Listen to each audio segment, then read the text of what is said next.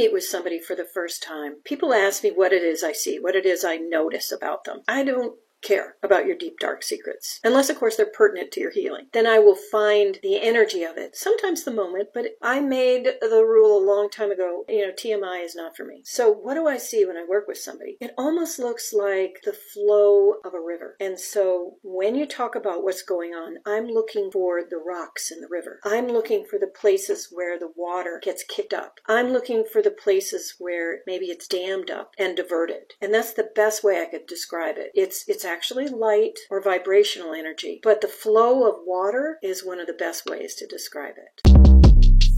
Shortcast Club